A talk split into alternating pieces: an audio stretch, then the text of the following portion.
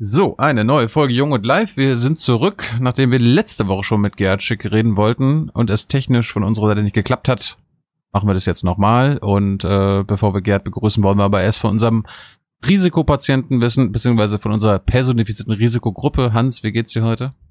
Unverändert, danke, gut. Gerhard, schön, dass du da bist. Wie geht's dir in Corona-Zeiten? Danke, auch ganz gut. Social Distancing ist nicht mein Fall, aber inzwischen kann man ja wieder mehr Menschen begegnen. Hast du, hast du Corona gehabt oder kennst du jemanden, der Corona hatte? Ähm, ich kenne jemanden, der Corona hatte. Ich selber bin aber äh, durchgehend gesund gewesen, zum Glück. Jetzt kenne ich ja die meisten noch aus dem Bundestag, also die politisch Interessierten. Jetzt bist du ja seit, glaube ich, knapp zwei Jahren raus. Warum bist du rausgegangen? Weil es ein spannendes Projekt gab, nämlich eine neue NGO aufzubauen, eine neue Nichtregierungsorganisation, nämlich Finanzwende ähm, ich hatte keinen Druck, jetzt aus dem Bundestag rauszugehen. Die Arbeit hat äh, Spaß gemacht. Ich bin begeisterter Parlamentarier. Es gab ein paar Leute, die interpretiert haben, ich sei gefrustet gewesen. Das war nicht so, aber dieses mhm. neue Projekt ist einfach super spannend. Ähm, Hättest du beides machen können? Nee, nee. Es geht für mich nicht, dass ich auf der einen Seite sage, ich bin überparteiliche NGO und auf der anderen Seite Abgeordneter. Da hast du einen ständigen Interessenkonflikt, welches Thema du wie bespielst. Hm. Und außerdem finde ich, dass Abgeordneter ein Vollzeitjob ist. Ähm, ich habe das immer sehr kritisch gesehen, dass Leute noch nebenher Kommunalmandat und Kreistag und was weiß ich, Parteivorsitz. Ähm, und man sieht ja auch, äh, dass es häufig Interessenkonflikte gibt, wenn Leute versuchen, dann mehreren Herren zu dienen. Beispiel Philipp Amthor. Ähm, oh. Ich finde, Politik sollte sauber sein und deswegen war ich äh, für einen klaren Schnitt. Du warst äh, grüner Bundestagsabgeordneter von 2005 bis 2018, 13 Jahre lang. Und du warst sowas wie der grüne Schattenfinanzminister. Ähm, wenn du dir anguckst, was jetzt im Bundestag möglich ist an Entscheidungen über Finanzpakete, bedauerst du, dass du da nicht mitspielen kannst? Also mal ehrlich gesagt, aus der Opposition heraus ist immer die Frage, wie viel man da mitspielen würde. Aber ich glaube, das ist jetzt eine extrem spannende Aufgabe, auch in der Zivilgesellschaft äh, was zu machen. Ähm, denn das kann man im Unterschied zu 2008 eben sehen. Damals äh, war zivilgesellschaftlich eben zu wenig Druck auch bei den Unternehmensrettungen, zum Beispiel jetzt äh, zu gucken, dass da Bedingungen gelten. Ich glaube, wir konnten da auch ein paar gute Punkte setzen. Ähm, das macht auf jeden Fall Spaß und es ist eine sehr wichtige Arbeit.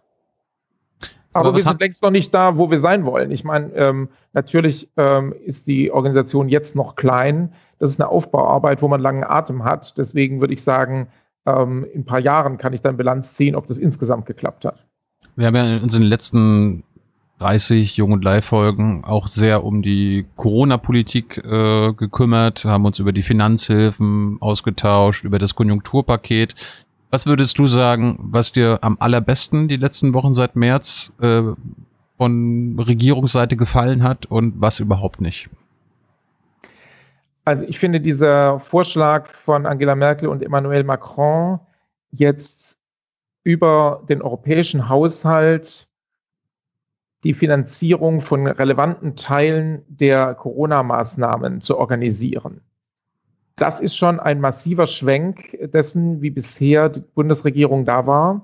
Den Schwenk habe ich so nicht erwartet. Wir haben uns dafür eingesetzt. Wir haben eine Kampagne gemacht. Das lief unter dem Titel Corona-Bonds. Jetzt ist der Titel anders, aber im Kern geht es um dasselbe, nämlich, dass man äh, nicht zulässt, dass die einzelnen Staaten die gesamten Maßnahmen über Kreditaufnahme schultern, denn sonst ist die Gefahr einer neuen Euro-Krise da. Und ich äh, bin wirklich positiv überrascht, dass Angela Merkel diesen Move gemacht hat. Ich halte den als Umschwenken für fast so wichtig wie bei äh, Atomausstieg oder Wehrmacht. Äh, äh, nicht Wehrmacht, äh, Wehrpflicht.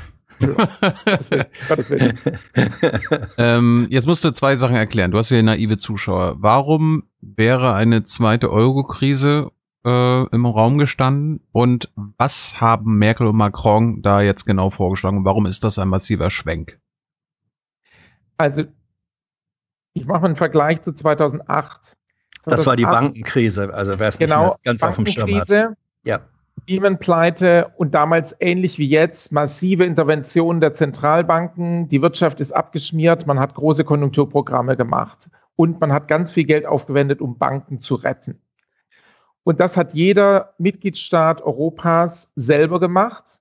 Und dazu, dadurch ist bei jedem einzelnen Mitgliedstaat die Schuldenquote angestiegen.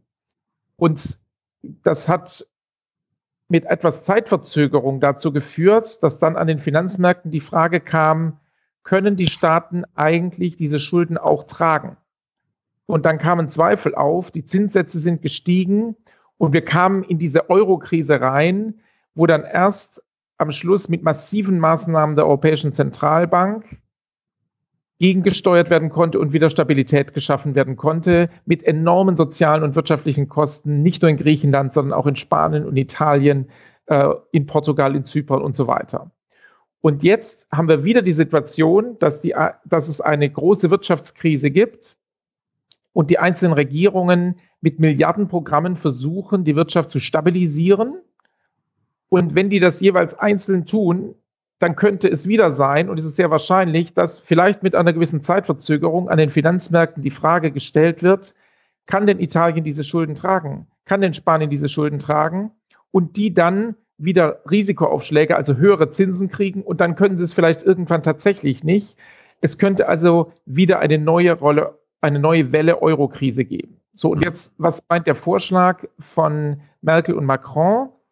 Der sagt eben, relevante Teile der Maßnahmen, die jetzt notwendig sind, um die Wirtschaft zu stabilisieren und auch wieder aufzubauen, werden gemeinsam über den europäischen Haushalt finanziert.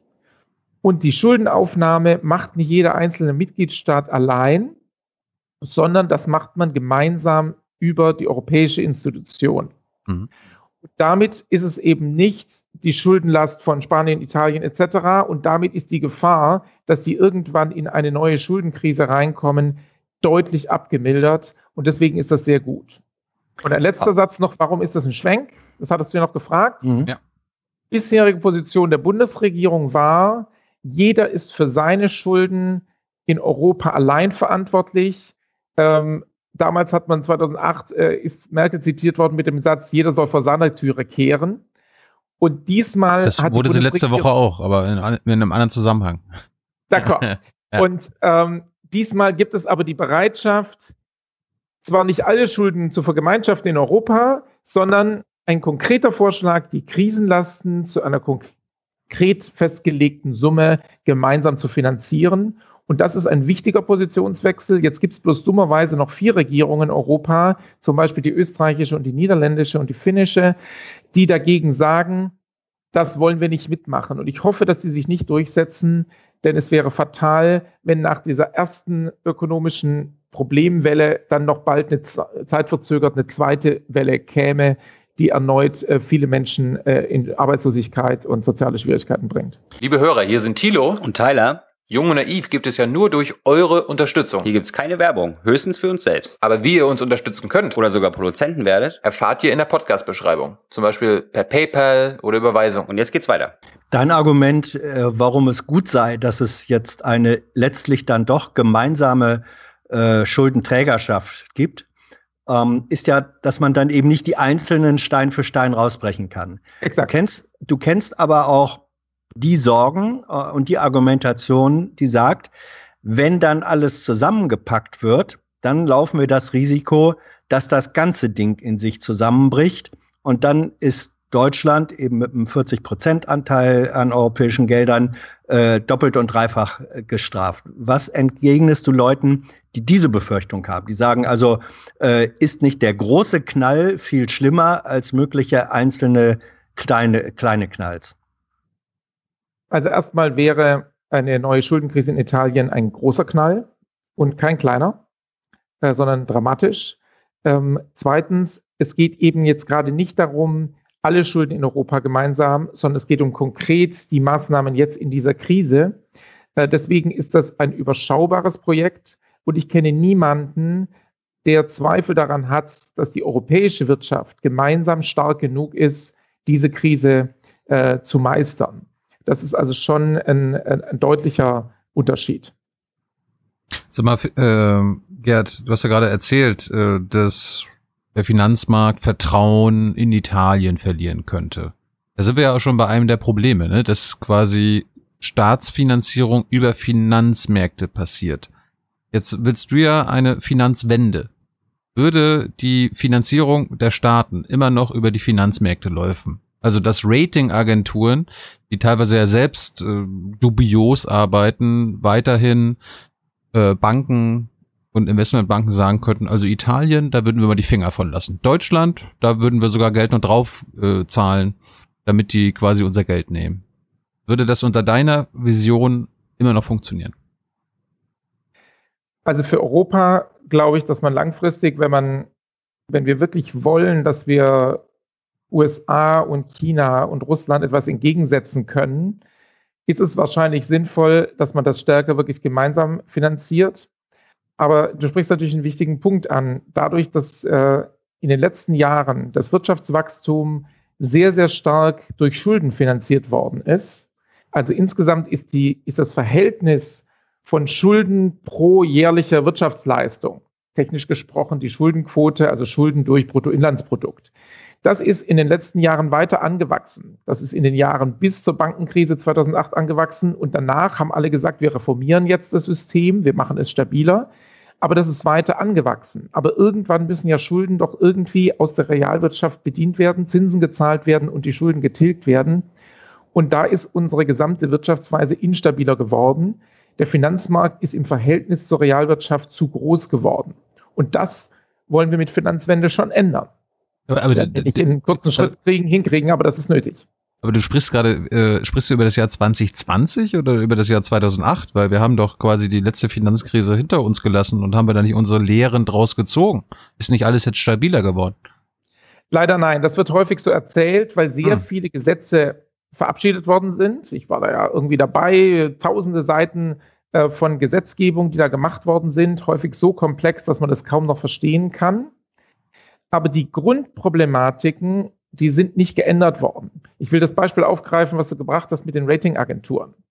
Damals ist gesagt worden, es ist doch ein Problem, dass da so ein paar Agenturen sind, die bewerten dann die einzelnen Akteure und zwar bewerten die Unternehmen und werden von den Unternehmen dafür bezahlt, sie zu bewerten. Das ist so ähnlich wie wenn die Schüler den Lehrer zahlen und sich dann vielleicht die Noten ein bisschen anders darstellen.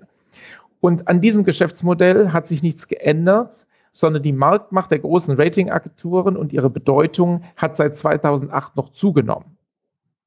Und man hat damals gesagt, äh, manche Banken sind doch viel zu groß, es ist gefährlich, wenn die umkippen, dann muss der Steuerzahler wieder reingehen.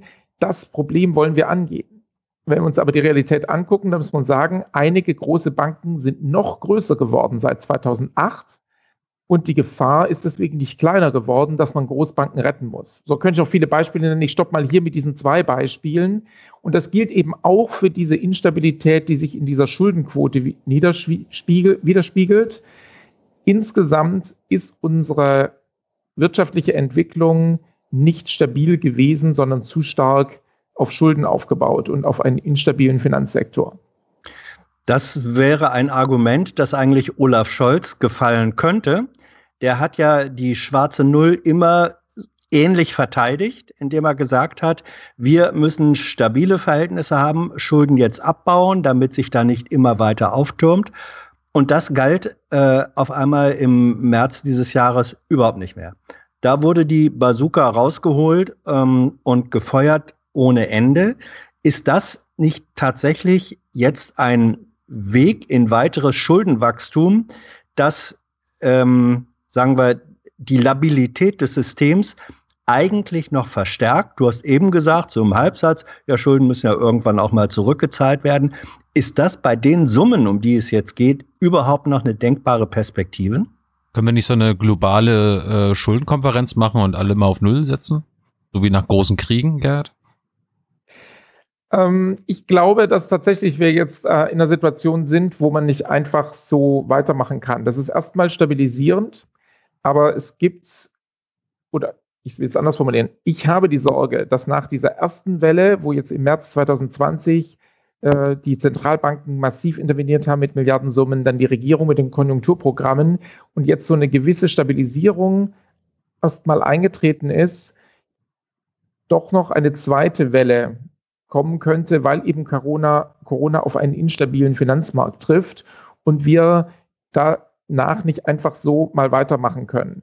Ich glaube, dass das Thema Schuldenabbau da tatsächlich eine Rolle spielt. Aber wichtig ist mir in der Diskussion, dass wir nicht nur auf die Staatsschulden gucken, sondern ganz äh, entscheidend ist ja auch, wie arbeiten eigentlich Banken? Das ist immer noch zu über 95 Prozent kreditfinanziert, fremdfinanziert und nicht mit Eigenkapital. Also viel wackeliger sind die Banken aufgestellt als die meisten Unternehmen, die etwa 20 bis 30 Prozent Eigenkapital haben. Deswegen muss man sich immer wieder Sorgen um die Stabilität von Banken machen. Das gilt übrigens auch bei Versicherungen, die auch relativ wenig Eigenkapital haben, noch weniger als die Banken. Aber was wäre denn eure Alternative? Also wenn ich, angenommen, ich gehe zur Bank und will 100.000 Euro haben, dann muss die Bank ja nicht 100.000 Euro im Safe haben, um mir die zu geben, sondern sie brauchen nur 10.000 Euro. Eigenkapital nennt man das. Und der Rest wird quasi kreiert, künstlich kreiert. Was wäre denn, wie, wie würdest du es denn machen wollen? Also, dass sie 50 Prozent äh, im Safe haben oder Vollgeld, also Vollgeldsystem mit 100 Prozent? Ich glaube, dass es äh, die Idee eines Vollgelds ähm, hat viel, viel Sinnvolles. Der Übergang ist allerdings nicht ganz so trivial.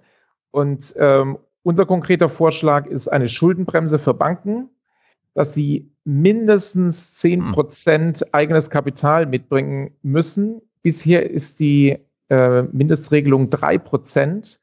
Ähm, und wenn man sich anguckt in den letzten Finanzkrisen, ob eine Bank äh, eben in der Lage war, die Schulden, die Verluste selber zu tragen, dann stellt man fest, mit einer mindestens zehnprozentigen Eigenkapitalquote, was wir Schuldenbremse, Schuldenbremse für Banken nennen, hätten die Banken die Verluste selber puffer, abpuffern können und dann hätte es nicht diesen Dominoeffekt gegeben, kippt eine Bank, kippt die nächste, woraus da dann die Begründung war, dass der Steuerzahler äh, einspringen muss.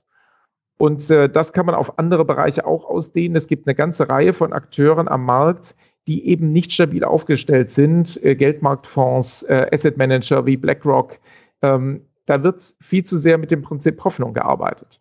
Aber erzähl mal ein bisschen mehr zu BlackRock. BlackRock wird ja bei vielen als der Bösewicht angesehen. Manche sehen sie als Vorreiter in Sachen Klimaschutz und so weiter.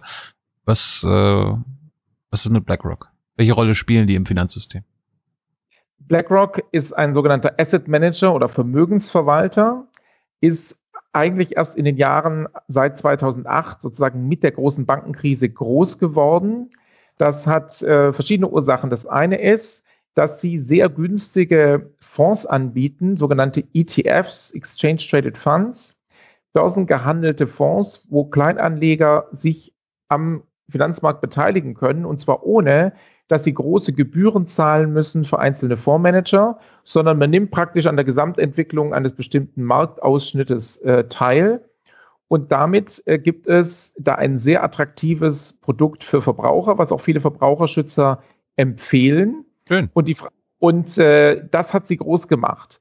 Das ist natürlich nicht ganz so sichtbar wie die Amazon-Päckchen, aber letztlich ist da eine ähnliche Entwicklung erfolgt, dass viele traditionelle Anbieter am Finanzmarkt unter Druck geraten sind, weil manche mit einem sehr stark digitalen Geschäftsmodell da dagegen sind, mit einer wirklich guten Dienstleistung für die Kunden. Und äh, das Zweite ist, dass äh, dahinter eben ein großes Computersystem steht mit äh, starken Analysekapazitäten darüber, wie bestimmte Portfolien, also Kombinationen von Wertgegenständen am Finanzmarkt, sich in bestimmten Marktsituationen verhalten. Wenn das eine steigt, steigt dann das andere auch, etc., sodass viele weitere Institutionen auch dieses Analysetool, das sogenannte System Aladdin, nutzen. Hm. Und insgesamt wird deswegen über die ETFs, über eigene Fonds von BlackRock und über dieses Computersystem ein sehr, sehr großer Teil des Weltfinanzmarktes abgewickelt. Da ist eben BlackRock wirklich eine enorme Größe. Und eine solche Größe finde ich problematisch. Denn bei großen Institutionen, wenn alles gut geht, ist das erstmal, sieht das erstmal alles gut aus. Aber was passiert, wenn es scheitert? Und äh, ist dann irgendwann doch der Steuerzahler wieder dran? Ich finde, wir müssen Größengrenzen am Finanzmarkt organisieren, damit nie der Steuerzahler wieder in die Erpresssituation kommt, dass er dann aushelfen muss. Und es gibt einen Aspekt, den man beim Aufstieg von BlackRock eben auch sehen muss. Der Aufstieg von BlackRock ist gepflastert mit Interessenkonflikten. Immer wieder ist BlackRock beauftragt worden von Zentralbanken, von Regierungen und hat Analysen gemacht für diese und hat sie unterstützt. Und gleichzeitig war BlackRock aber bei den Unternehmen und Banken, die sie analysiert haben, für die Zentralbank selber beteiligt. Zufall. Ganz großer Zufall. Und solche Interessenkonflikte darf es am Finanzmarkt nicht geben. Deswegen meine ich, solange BlackRock diese Rolle hat, die es heute hat, dürfen Zentralbanken und Regierungen dieser Firma keine Berateraufträge mehr geben. Die EU-Kommission hat das aber gerade im Bereich Nachhaltigkeit getan, obwohl BlackRock dann nicht gerade vorbildlich ist. Einen großen Brief schreiben ist eben noch nicht dasselbe wie wirklich nachhaltig investieren. Ich möchte mal gerne auf das zu sprechen kommen, was ihr macht, eure äh, die Bürgerbewegung Finanzwende in der Krisensituation. Ihr habt eine Unterschriftenaktion gestartet. Ich glaube, so an die 300.000 Menschen haben das ähm, bereits unterschrieben. Äh, wenn ich das richtig verstehe, dann sagt ihr einerseits, ja, es ist richtig, dass äh, der Staat Geld gibt zur Rettung von äh, Unternehmen, damit die nicht pleite gehen. Aber ihr wollt daran Bedingungen knüpfen. Welche sind das? Und welche Reaktionen habt ihr auf diese 300.000 oder wie viel sind Unterschriften bislang von den Adressaten? Also es ist im Wesentlichen Merkel, es ist Finanzminister, Wirtschaftsminister bislang erhalten. Genau, wir haben gesagt, ähm, in der Krise jetzt äh, Unternehmen zu retten ist nicht grundsätzlich falsch, weil man muss Beschäftigung sichern, ähm, sonst frisst sich die Krise immer weiter in unsere Wirtschaft und Unternehmen aufzubauen ist etwas Langfristiges. Sie gehen schnell kaputt. Aber wenn die Krise mal vorbei ist und alle Unternehmen sind in der Zwischenzeit kaputt gegangen, dann dauert es Jahre, ähm, das wieder aufzubauen. Es ist deswegen richtig, da zu helfen. Aber da kann man eben auch große Fehler machen. Und ähm, wir würden sagen, wir sagen, der Staat soll nicht das Management übernehmen und jetzt die Farbe der Sitze bei der Lufthansa und die genauen Ticketpreise und sowas äh, da bestimmen, Warum? Aber er soll ein paar klare Bedingungen setzen. Erste Bedingung, wenn ein Unternehmen Geld vom Staat bekommt, muss sichergestellt werden, dass das auch wirklich für die Beschäftigungssicherung verwendet wird und zur Stabilisierung des Unternehmens. Und es darf nicht weitergereicht werden an Aktionäre über Dividendenausschüttungen oder Bonuszahlungen an den Vorstand oder über Aktienrückkäufe auch wieder bei den Aktionären landen. Diese Verhaltensweisen konnten wir bei den Bankenrettungen 2008, 2009 teilweise sehen. Und wir finden, daraus muss man lernen und da klare Bedingungen machen. Dann Steuergeld zur Unternehmensrettung soll dann auch wirklich das Unternehmen retten und nicht ein paar Leuten die Taschen voll äh, stopfen. Zweite Bedingung, wenn der Staat jetzt in der Krise hilft, sollte er dafür sorgen, dass wir zumindest versuchen, mit diesem Geld auch nicht in die nächste Krise reinzurutschen, sozusagen mit dem, was wir mit dem Geld machen. Ich will sagen, jedes Unternehmen, was Rettungsgelder bekommt, sollte einen Klimaschutzplan aufstellen, wie es den Umbau in Richtung eine Wirtschaft, die 1,5 Grad Erwärmung maximal äh, bedeutet, äh, auch schaffen kann. Auch da wieder der Staat sollte nicht einzelne Vorschriften machen, ähm, welche Entwicklungen jetzt angestoßen werden sollten. Aber er sollte, äh, sollte ein Unternehmen wie zum Beispiel auch die Lufthansa verpflichten, sich auf die neuen Zeiten einzustellen. Sonst ist eben die Gefahr, dass das staatliche Geld einfach dann auch ähm, äh, sagen, in einer Unternehmenspleite später mal äh, verloren geht. Dritte Bedingung, wenn man einem Unternehmen hilft, dann sollte das Unternehmen den Helfer nicht austricksen. Also das heißt, wenn ein Unternehmen wie die Lufthansa auf der einen Seite die Hand aufhält beim Staat und Steuergeld bekommt und auf der anderen Seite in Schattenfinanzzentren oder Steueroasen, wie man manchmal auch sagt, den Staat austrickst und weniger Steuern zahlt, als es eigentlich müsste, dann stimmt da was nicht. Wenn der Kranke dem Notarzt noch den Geldbeutel aus der Tasche holt, ist es irgendwie schief. Das sind unsere drei Bedingungen. Das haben viele, du hast gesagt, fast 300.000 Menschen ähm, unterzeichnet. Und ähm, das ist schon ein, ein starkes Signal. Unternehmensrettungen ja, aber nicht ohne Bedingungen. Gerd, jetzt bin ich ja auch ein begeisterter Unternehmer, der Profitmaximierung betreibt und deine Bedingungen lehne ich alle drei ab. Erstens hast du ja von Beschäftigungssicherung gesprochen. Ich kann mein Unternehmen nur profitsicher aufstellen, wenn ich ein paar Leute entlasse und entlassen kann. So wie Lufthansa das jetzt angekündigt hat, dass 20.000 Menschen, glaube ich, gehen müssen, obwohl sie neun Milliarden Staatsgeld haben. Das ist aus Profitinteresse, das musst du verstehen. Das ist gut für Deutschland. Dann hast du Umweltauflagen angesprochen. Umweltauflagen würden mich Profit kosten. Da würde ich weniger äh, Geld machen, weil ich dann das Geld investieren muss in, in, äh, in grüne Technik, in Umweltauflagen, damit ich hier Gerhard äh, ruhig stellen kann, damit ich hier nicht so sehr die Luft verpeste, das kostet mich Gewinn. Das lehne ich auch ab und dann sagst du keine Steuertricks. Also wie soll ich dann sonst Geld machen? Also ich als äh, Lufthansa-Aktionär bin doch froh, dass die Lufthansa in vielen, vielen Steueroasen, auch in Europa, auch in der EU, äh, ihr Geld parkt, damit sie das quasi zu Profitmaximierung macht. Also ich, äh, bist du jetzt Anti-Unternehmer oder was? Nee, gar nicht sondern ich finde, im Normalfall soll ein Unternehmen ähm, sich an die Regeln halten und da sollte der Staat sich auch nicht groß einmischen. Ich bin überzeugter Marktwirtschaftler. Aber in der Krisensituation, wenn wir in die Ausnahmesituation geraten, dass wir alle mit unserem Steuergeld einem Unternehmen retten, dann müssen schon ein paar Bedingungen gelten. Und ich will die einzelnen drei Punkte durchgehen. Erstens, mhm. ich habe nicht gesagt, es darf kein Mensch entlassen werden, sondern mein Punkt ist, das Geld soll eingesetzt werden, um das Unternehmen zu stabilisieren. Aber wenn dann ein Vorstand weiter Millionengehälter bekommt, dann landet das Geld nicht im Unternehmen, sondern das landet in der Privatschatulle von dem Vorstand. Und wenn ein Unternehmen einerseits Hilfsgelder vom Staat annimmt und dann aber noch Gewinne ausschüttet am Aktionär, dann landet das Geld ja nicht im Unternehmen, sondern landet es in der Privattasche von den Aktionären. Das ist eben gerade nicht Unternehmensrettung, sondern ein Geschenk an Leute, Aktionäre, die das überhaupt nicht notwendig haben.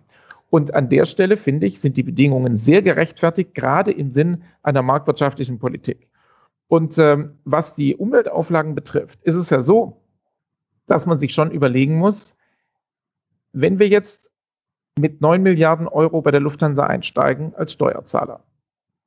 Wir alle sind da mit da jetzt im Boot als Miteigentümer sozusagen von Lufthansa.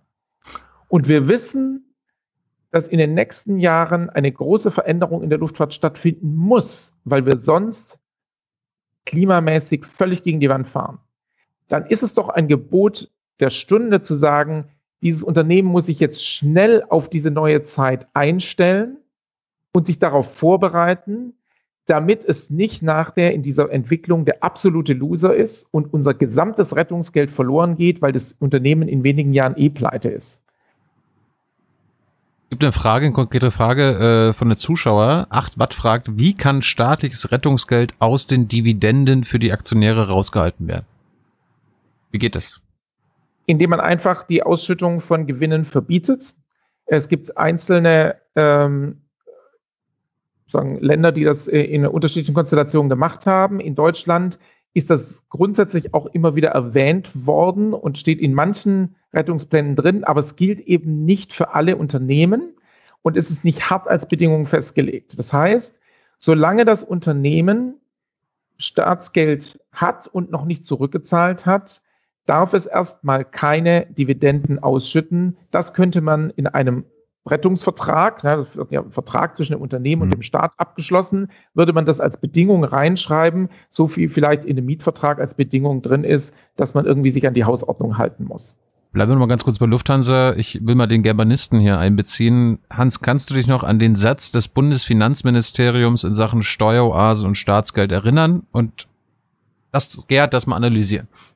Ja, ja, äh, das ist die eine Frage, die ich jetzt auch hätte. Ich habe da noch eine zweite, die kommt später.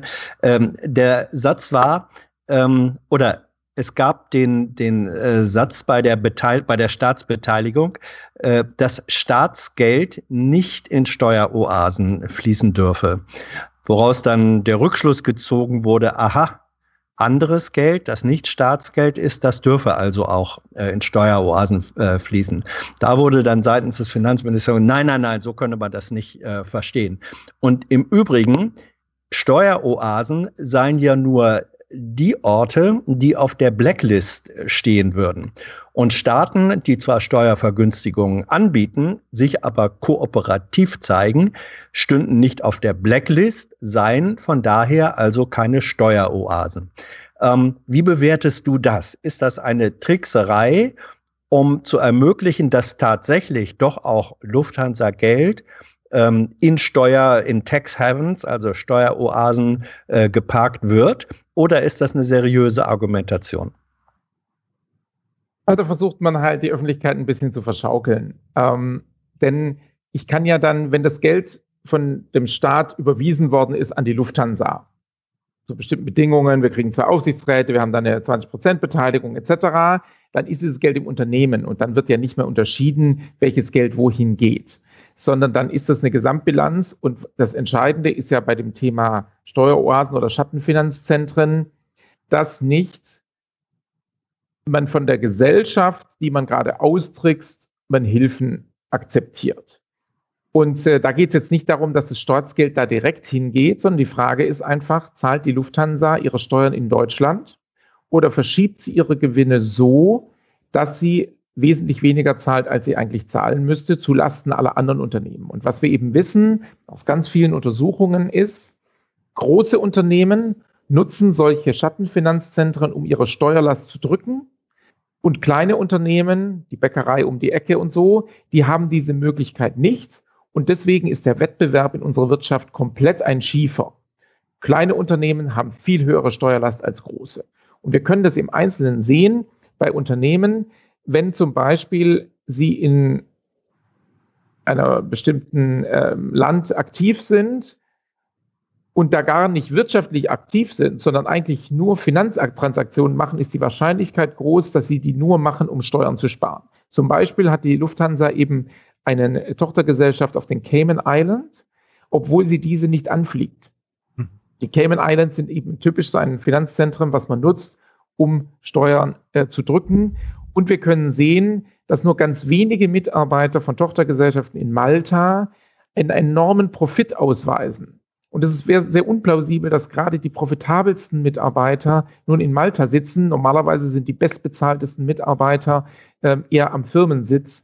Und ähm, so können wir eben sehen, es werden gezielt, man nennt das Profit Shifting, also Gewinne so geschoben zwischen verschiedenen Tochtergesellschaften des Unternehmens, dass letztlich die Steuerzahlung gedrückt wird. Und das können wir in der Summe auch sehen, obwohl der Steuersatz für Unternehmen in Deutschland äh, etwas über 30 Prozent ist, hat die Lufthansa in den letzten zehn Jahren nur etwa 19 Prozent Steuern insgesamt gezahlt. Das ist dann der Gesamteffekt. Und wir finden, wer die Hand aufhält bei der Gesellschaft, also bei uns als Steuerzahlern, der sollte uns nicht gleichzeitig austricksen.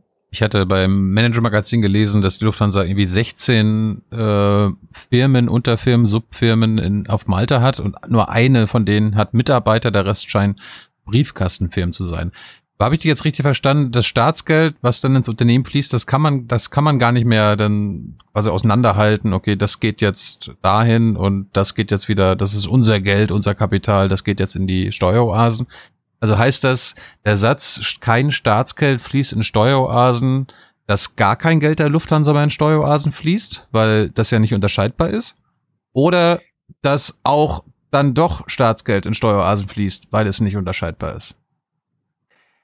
Also es gibt natürlich Konstruktionen, die wir in verschiedenen Unternehmen kennen, dass man äh, bestimmte äh, Buchungssysteme trennt. Ne? Und dann äh, ist es eben so, bei einer Versicherung, Kundengelder dürfen nur für bestimmte Aktivitäten eingesetzt werden und dann kann man da auch sehen, wo sind die hingegangen. So, aber letztlich geht es ja darum, dass der Staat mit seiner Rettungsmaßnahme das Gesamtunternehmen stabilisiert. Das die Lufthansa wäre sonst pleite. Und die 9 Milliarden sind ja doppelt so viel, wie das Unternehmen zwischenzeitlich am Markt wert war. Wer da jetzt sagt, dieses Staatsgeld hat nichts mit den Aktivitäten in den Steueroasen zu tun, ob wir, obwohl wir mehr reingeben an Geld, als das Unternehmen zwischendurch insgesamt wert war, der macht meines Erachtens den Bürgern da was vor und nutzt die Begrifflichkeiten, um vorzutäuschen, dass er was tut. Und das wäre meine Antwort, Hans, auf die Frage, die du vorgestellt hast, die ich noch nicht äh, beantwortet habe. Was ist denn die Reaktion? Also ich finde schon, dass die Unternehmensrettungen diesmal etwas besser ablaufen als 2008, 2009 bei der Bankenrettung.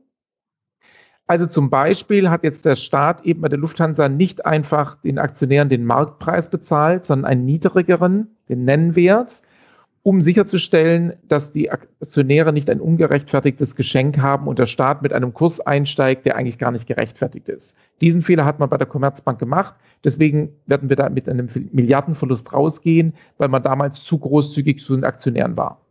Und verbal gesehen, ja, man redet davon, dass die Lufthansa auch ein paar ökologische Auflagen ähm, beanspruchen soll. Und zumindest bei manchen Maßnahmen ist jetzt in Sachen Bonuszahlungen und Dividendenrückkauf auch eine klare Regelung erlassen worden. Das heißt, verbal sind wir zumindest auf einer richtigen Ebene und an manchen Stellen passiert auch ein bisschen was. Aber so, dass es eine systematische Vorgehensweise wäre und das, was gesagt wird und das, was passiert, wirklich übereinstimmt, so ist es leider nicht. Ich habe zwei Fragen. Die eine äh, knüpft daran an, was du eben sagtest. Ähm, es, wurden, äh, es wurde der Nennwert bezahlt. Ähm, und zuvor hattest du aber gesagt, es wurde im Grunde doppelt so viel gezahlt, wie das Unternehmen derzeit am Markt wert ist. Mhm. Ist das dann nicht, äh, und das ist eine Diskussion, die intensiv geführt wird, dass gesagt wird, wenn marktkapitalisiert in Zeiten, als die Hilfe gewährt wurde, die Lufthansa ungefähr vier Milliarden äh, wert war, wenn, wenn man alle äh, Aktien da auf den Markt geschmissen hätte und sie kriegen neun Milliarden, das ist doch ein gigantisches Geschenk. Wieso nennst du das gut? Äh, und zum Zweiten, ähm, es gab ja mal die Zeiten, da gab es Superminister, wo Wirtschaft und Finanzen in einer Hand war. Jetzt stellen wir uns vor, der Superminister heißt Gerhard Schick, Wirtschafts- und Finanzminister in einer Person. Wie würde deine Formel aussehen als Bedingung für die Gewährung der 9 Milliarden an die Lufthansa? Ähm, zum ersten Punkt. Äh, ich habe nicht gesagt, ich finde es gut. Ich habe gesagt, es ist besser als 2008. Habe den Vergleich mit der Commerzbankrettung gezogen. Also bei der Commerzbankrettung ist man zum Marktpreis eingestiegen. Und der hat natürlich reflektiert die Erwartung der Marktteilnehmer, dass der Staat die Commerzbank rettet und war deswegen viel zu hoch. Dieser Kurs ist seither zwölf Jahre lang nie wieder erreicht worden. Und deswegen werden wir auf jeden Fall mit Miesen rausgehen. Jetzt bei der Lufthansa hat man nicht den Marktwert genommen, das wären etwa 8 Euro äh, gewesen, über 8 Euro, sondern ähm, einen, den Nennwert, da sind wir etwa bei äh, 2,50. So, das heißt, man ist mit einem niedrigen Kurs reingestiegen und hat deswegen den Aktionären da äh, nicht noch ein Geschenk obendrauf gemacht. Wenn man jetzt wirklich davon ausgeht, dieses Unternehmen ist eigentlich pleite, könnte man einen Weg gehen, wie man ihn in Norwegen gegangen ist, bei der Rettung der dortigen Airline da hat der Staat gesagt, also zuerst mal sollen alle Geldgeber aber ihren Beitrag leisten. Und da mussten die Aktionäre praktisch auf alles verzichten, haben jetzt noch einen Anteil von 5% an dem Unternehmen. Und die Geldgeber, also Banken und Anleihegläubiger, die sonst Geld geliehen hatten, wurden zu den neuen Aktionären. Und der Staat hat gesagt, erst wenn alle Kapitalgeber des Unternehmens massiv helfen, dieses Unternehmen zu stabilisieren, dann gehen wir auch rein. Das wäre eigentlich meines Erachtens der richtige Kurs. Man nennt das äh, in der englischen Wirtschaftssprache Bail-in statt Bail-out, wo eben die Kapitaleigentümer herangezogen werden. Und das ist dann auch verteilungsmäßig richtig. Wenn man sich die Bankenkrise 2008, 2009 anguckt, in der Gesamtbilanz ist die sehr ungerecht gelaufen, weil man hat in der Krise die ganzen Geldvermögen stabilisiert und nachher hat man gesagt, der Staat hat kein Geld mehr, wir müssen sparen und dann ist häufig an der unteren Seite gespart worden. Ganz krass sieht man das, wenn zum Beispiel das Gesundheitssystem äh, zusammengestrichen worden ist oder Bildungs- und Sozialprogramme in Großbritannien sehr deutlich äh, zu sehen.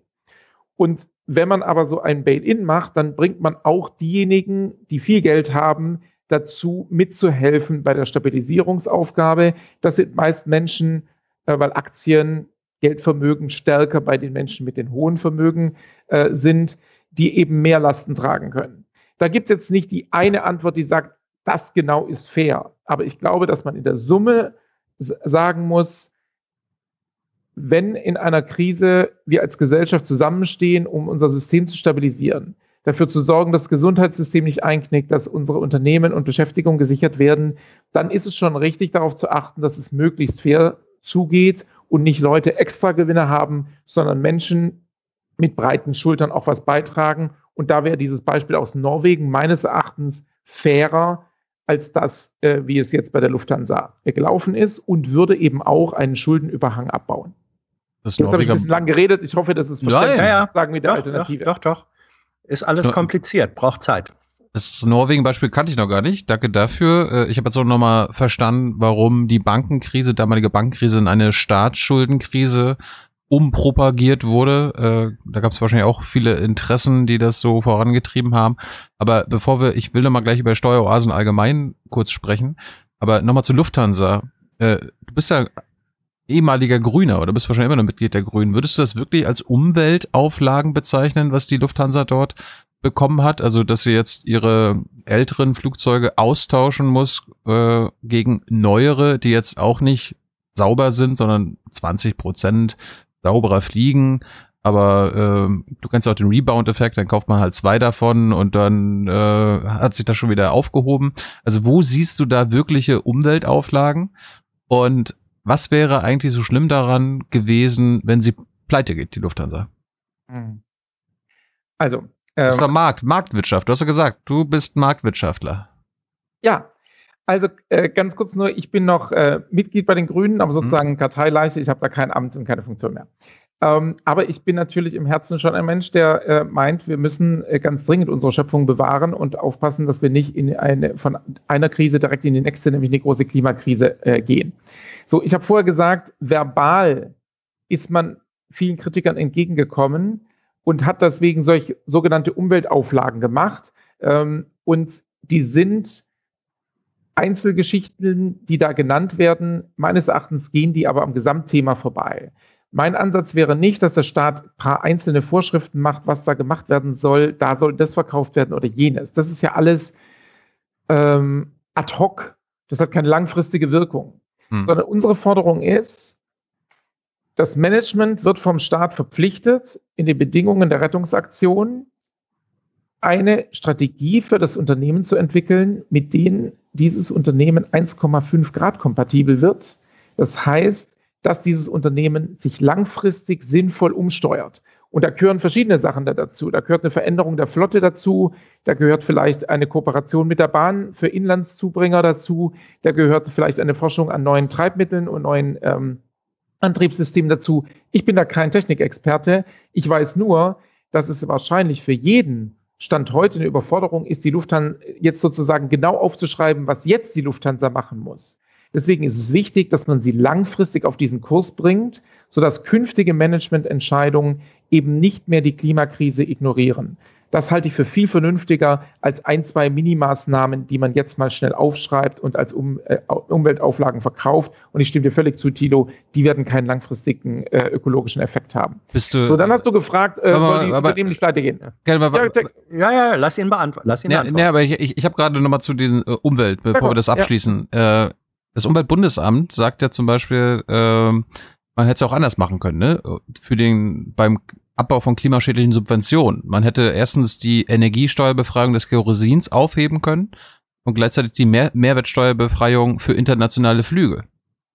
Das, äh, das ist ja dann auch ein Nebeneffekt, äh, warum die Bahn und andere umweltfreundliche Verkehrsmittel quasi immer noch im Wettbewerb gegenüber der Lufthansa und anderen Fluggesellschaften leiden.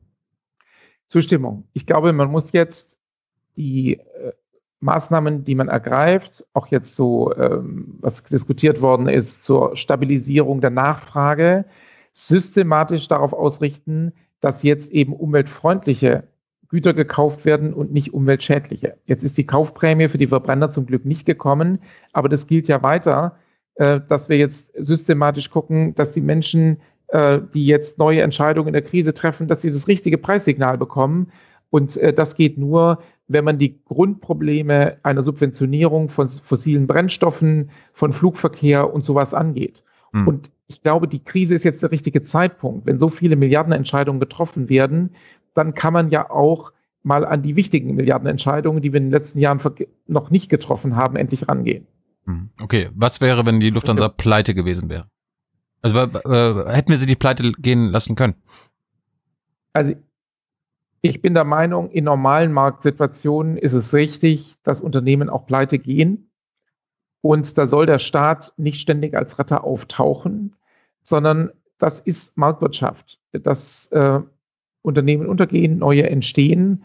Und ähm, da ist äh, häufig zu leichtfertig, dass dann der, äh, der Staat sagt, ich oder einzelne Politiker sagen, ich inszeniere mich jetzt als den großen Retter. Weil langfristig äh, können wir sehen, da wird häufig bei großen Unternehmen große Rettungsaktionen gemacht und dann viele tausende Beschäftigungsverhältnisse in kleinen Unternehmen äh, kaputt gehen, da schaut niemand hin. Und das, das ist keine sinnvolle Politik. So, jetzt sind wir aber in einer Ausnahmesituation. Und ich finde, wir müssen aufpassen, dass nicht in einem Moment einer völligen Ausnahme Unternehmen kaputt gehen, die eigentlich langfristig am Markt eine Chance haben, die vorher relativ stabil aufgestellt waren. Und da gibt es schon ein Argument, dass es da stabilisierende Hilfen gibt. Aber auch da muss natürlich die Frage gestellt werden, ist das Unternehmen wirklich langfristig stabil? Manche Unternehmen sind auch sehr früh jetzt in der Krise in die Knie gegangen, weil sie vorher schon wackelig waren. Ähm, ich glaube, ich bin da nicht ganz drin in dem Fall, aber die Restaurantkette Vapiano war so ein Fall, wo dann eigentlich die Corona-Situation nur noch der letzte Tropfen im Fass war, das es zum Überlaufen gebracht hat. An solchen Stellen ähm, kann natürlich nicht so sein, dass man das auch stabilisiert. Deswegen prüft zu Recht der Wirtschaftsstabilisierungsfonds Fonds, bevor staatliche Gelder fließen zur Rettung eines Unternehmens, ob das Unternehmen eine langfristige, gesunde Struktur hat oder ob es eigentlich schon vor Eintritt in die Krise pleite war. Deine, mhm. deine, Antwort hat jetzt sozusagen schon hingeführt in einen Komplex, den wir, glaube ich, auch diskutieren müssen. Wie werden diese gewaltigen Milliardensummen verteilt? ist das richtig? Wir haben jetzt eben vor allem über Großunternehmen äh, gesprochen. Ähm, was ist aber mit den mittleren äh, und kleinen bis hin zu Solo-Selbstständigen? Ähm, ist die äh, staatliche Finanzhilfe so strukturiert, dass du sagen würdest, das ist mehr als eine, sagen wir mal, Herz-Lungen-Maschine, eine ökonomische, finanzielle Herz-Lungen-Maschine, die den die den physischen Tod des Patienten einfach noch mal ein paar Monate hinausschiebt. Ist das mehr? Äh, ja und nein. Ähm, es gibt sehr viele Maßnahmen, das mit einem Satz für alle richtig zu sagen, äh, ist schwierig. Ich will ein bisschen differenzieren. Dort, wo Kredite gegeben worden sind, ist das tatsächlich eine kurzfristige Überbrückung, die aber das Problem hat, dass das Unternehmen nachher eine höhere Schuldenlast hat. Wir haben das vorher über die Staaten in der Eurozone gesprochen. Ne, dass wenn man Kredite aufnimmt in der Krise, man sie nachher vielleicht nicht zurückzahlen kann. Und äh, deswegen sehe ich viele von den Kreditvergaben eher kritisch, weil das eben dazu führt, dass Unternehmen nachher mit einer höheren Schuldenlast unterwegs sind, dann vielleicht nicht mehr die Kraft haben zu investieren. Und äh, dann, wenn ein neues Problem vielleicht in zwei Jahren kommt, dann nicht die Kraft haben, dann keinen Kredit mehr von der Bank bekommen, wenn es eben nicht mehr staatliche Krisenkredite gibt, sondern man wieder ganz normal zur Bank gehen muss. Deswegen finde ich die Kritik, die manche Ökonomen äh, an den Maßnahmen haben, richtig, die sagen, man müsste mehr eigentlich über eigenkapitalähnliche Instrumente geben, gehen als über Kredite, weil wir sonst insgesamt den Schuldenstand bei unseren Unternehmen zu stark anheben. Das gilt nicht für alle Bereiche. In manchen Bereichen sind ja auch Zuschüsse gezahlt worden aber ähm, insgesamt hat man am Anfang zu stark auf Kredite gesetzt. Und ich mache mir wirklich Sorgen, äh, das gilt übrigens nicht nur für Deutschland, dass eben uns eine zweite große ökonomische Corona-Krise droht. An vielen Stellen sind jetzt Zahlungen gestundet worden, zum Beispiel bei Konsumentenkrediten. In den USA, diese hohe Last an Studienkrediten, Autokrediten, Hypotheken, da ist jetzt vieles gestundet worden von den Unternehmen, teilweise auch staatlich verankert worden aber das kann ja nicht auf Dauer gestundet werden. Und irgendwann werden die Leute es wieder bedienen müssen und möglicherweise nicht das Einkommen dazu haben. Und es ist nicht ausgeschlossen, dass daraus eine neue Welle von Wirtschaft und Finanzkrise entsteht, weil eben schon vorher unser System zu Schulden finanziert war, zu viele, zu hohe Schulden hatten. Das macht mir Sorge. Ich schließe eine Frage da an. Äh, wir haben, ich glaube, im Moment, es wurden für 10 Millionen Menschen in Deutschland äh, Anträge auf Kurzarbeitergeld gestellt oder äh, in, in Aussicht gestellt. Es sind dann, glaube ich, sieben, siebeneinhalb Millionen Menschen tatsächlich in Kurzarbeit gegangen. Das ist ein Mehrfaches der in der Vergangenheit höchsten Kurzarbeiterzahlen. Ich glaube, die lagen so bei, bei anderthalb Millionen. Was bedeutet es auf Dauer? Wir haben eine Wirtschaft, die eigentlich mehr produziert als nachgefragt wird und immer auf der Hoffnung basiert, dass dann die Nachfrage doch kommt. Was passiert mit den Menschen, wenn sich herausstellt, nein, die Nachfrage springt nicht so an, wie das für eine auf Wachstum programmierte Wirtschaft nötig wäre? Wer zahlt da am Ende die Zeche? Nur, zur, nur zum Info, März, April waren es 10,66 Millionen Menschen in Kurzarbeit. Aktuell im Mai waren es noch 1,06 Millionen. Also, wenn es jetzt mit dieser Runde sozusagen gewesen ist und ähm, es nicht eine zweite große Welle gibt, dann bin ich in Bezug auf die Kurzarbeit optimistisch, dass wirklich ähm, die Zahlen weiter zurückgehen und sich da auch manches normalisieren kann, gerade weil ja auch Regierungen in Europa ähm, gemeinsam beschlossen haben, eben auch noch den Wiederaufbau zu finanzieren und weitere Impulse dazu geben. Ich glaube, das ist notwendig. Ähm, wenn es allerdings nochmal eine weitere Welle kommt, dann kann es sein, dass man irgendwann feststellen muss, wir können nicht auf Dauer staatlicherseits eine Nachfrage stabilisieren, die es nicht gibt. Und ich glaube, es gibt eine, ähm, einen Punkt, den du zu Recht ansprichst. Die Vorstellung, dass langfristig wir große Wachstumszahlen haben, äh, die ist wahrscheinlich müßig. Die Wachstumszahlen haben abgenommen in den letzten Jahrzehnten und durch die ökologischen Zwänge, die wir haben, also dass wir auf die Klimakatastrophe ja langsam mal reagieren müssen, gibt es vielleicht auch ein paar wachstumsdämpfende Effekte in der Zukunft. Deswegen finde ich es richtig, diese Krise jetzt wirklich auch zum Umbau unserer Wirtschaft äh, zu verwenden und dafür zu sorgen, dass sie stabiler wird. Das System ist zu krisenanfällig. Wenn man sich mal anguckt, wie oft jetzt ökonomische Ausnahmesituationen in den letzten Jahren waren, also 2008, 2009 haben wir genannt, dann die Euro-Krise 2010, 2012. Und wenn wir ein bisschen weiter zurückgucken, vielleicht jüngere äh, Zuhörerinnen und Zuhörer erinnern sich nicht so dran, aber 2008, äh, 2001 die große Dotcom-Blase, davor die Asienkrise, Peso-Krise. In den letzten Jahren ist die Abfolge von Finanzkrisen ein bisschen zu dicht. Dieses System ist insgesamt zu krisenanfällig und das äh, wäre ja eigentlich mal ein Anlass darüber nachzudenken, ob wir nicht insgesamt das System stabiler machen können. Gut, Hans, du bist äh, vorhin schon wieder weitergesprungen. Ich hatte noch äh, ja. eine Frage zu den Steueroasen. Ne? Kurzer Tipp. So ja. ich, dass, dass du ein neues Thema aufmachen willst. Äh, Gerd, Gerd, wir kommen mal gleich zu den Zuschauerfragen. Aber ich habe noch mal eine Frage. Die Linke hatte jetzt im Bundestag festgestellt, dass die 30 größten Unternehmen in Deutschland 30 DAX-Konzerne, insgesamt 3847 Beteiligungen und Tochterunternehmen in Steueroasen haben. Jeder DAX-Konzern baut auf Steueroasen. Ist, sind Steueroasen nicht systemrelevant für unsere Wirtschaft? Und willst du, wenn du diese jetzt abschaffen willst, diese Steuertrickser, warum nennst du sie übrigens Steuertrickser, wenn das alles legal ist, was die machen? Äh, wenn du das alles abschaffen willst, wie sollen die dann noch die besten Unternehmen der Welt sein? Also, ich spreche übrigens von Schattenfinanzzentren, weil ich glaube, diese Steueroasen-Terminologie tut so, als ähm, sei es unanständig, wenn man 30 Prozent Steuern zahlen muss. Das tun ganz viele kleine Unternehmen hier in Deutschland ständig und ähm, die kommen auch durch und haben aber einen strukturellen Nachteil gegenüber den großen, den ich unfair finde, äh, der auch langfristig zu einer Konzentration auf Großunternehmen führt, die ich nicht für gut halte, weil Großunternehmen dann auch viel politische Macht haben. Schattenfinanzzentren, auch deshalb, weil es nicht nur darum geht, dass da die Steuersätze niedriger sind, sondern vor allem Finanzströme verschleiert werden und damit auch Terrorismusfinanzierung, Geldwäsche und aller möglicher Schmodder dort stattfindet. Ich finde, das sind Strukturen, die wir nicht unterstützen sollen. Wir brauchen uns doch nicht wundern, wenn irgendwelche Potentaten ihre Länder ausplündern, wenn wir selber die Strukturen, die dieses Ausplündern und Geld verstecken, ermöglichen, dann auch noch mit aufrechterhalten es gibt kein Argument für Schattenfinanzzentren. Ähm, und äh, man sollte das auch ganz klar so benennen, dass es da um ein Leben im Schatten geht mit einer großen Nähe zur Kriminalität. Die konkreten Verschiebeaktionen sind häufig rechtlich legal. Deswegen sprechen wir von Steuertricks. Es ist nicht Steuerhinterziehung, die kriminell ist. Aber der Übergang ist fließend. Also denken wir an die Panama Papers.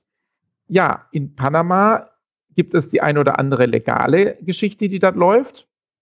Aber die Verbindung zu den vielen illegalen Aktivitäten, die ist da sehr, sehr nah. Und deswegen ist es richtig, diese Schattenfinanzzentren mit etwas Licht auszustatten und dafür zu sorgen, dass wir nicht anonyme Unternehmensstrukturen haben. Ich mache mal kurz ein Beispiel, ein Schwenk zu dem äh, Immobilienmarkt in Deutschland. Bei vielen Immobilien weiß man ja kaum noch, wem die eigentlich wirklich gehören, weil hinter dem Fonds und dem Fonds sozusagen am Ende irgendeine dubiose Unternehmensstruktur ist, deren wahre Eigentümer wir nicht kennen, weil der Ursprung in Schattenfinanzzentren ist, wo sich das eben äh, dann nicht mehr weiterverfolgen lässt. Und das führt dazu, dass bei vielen kriminellen Aktivitäten die Fahnder irgendwann aufgeben müssen, weil ähm, es nicht mehr nachvollziehbar ist. Solche Strukturen sollten wir nicht unterstützen. Ich fand gerade interessant, so. du, meint, du meintest, es gibt kein gutes Argument, gar kein Argument für Schattenfinanzzentren, also Steueroasen. Warum gibt es die dann noch? Warum macht der Bundestag dann nichts? Warum macht die Bundesregierung nichts? Warum macht die EU-Kommission nichts? Wenn es keine Argumente dafür gibt. Naja, es gibt für viele, die sie nutzen, natürlich starke Argumente. Und ähm, die Interessenkonstellation ist da wirklich ähm, ein bisschen komplex. In der Europäischen Union zum Beispiel sitzen eben Schattenfinanzzentren bei der Gesetzgebung mit am Tisch. Malta hat genauso ein Vetorecht in Steuerfragen wie Deutschland, weil in Europa Steuerfragen in diesem Bereich einstimmig äh, beschlossen werden.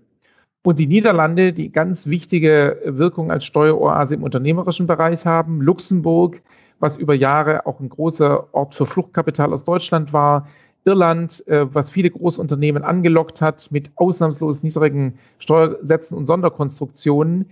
Diese Länder entscheiden über die Steuerpolitik in Europa mit.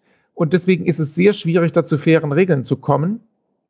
Und ähm, äh, man sieht das, äh, Zypern habe ich vergessen zu nennen, ein, ein Land, äh, wo die Nähe zu äh, kriminellen Aktivitäten auch sehr groß ist und wo es selbst durch die Auflagen im Rettungsprogramm 2010 äh, nicht gelungen ist, wirklich eine Veränderung in Richtung auf ein wirklich legales Finanzsystem hinzubekommen. Wollen wir ein paar Zuschauerfragen machen, Hans? Gerne. Ja? Pass auf, dann fangen wir mal an mit Raphael, weil du ja gerade von Schöpfung gesprochen hast, ist ihm aufgefallen. Er fragt dich, bist du Anhänger einer Religion und inwiefern wird deine politische Arbeit davon beeinflusst?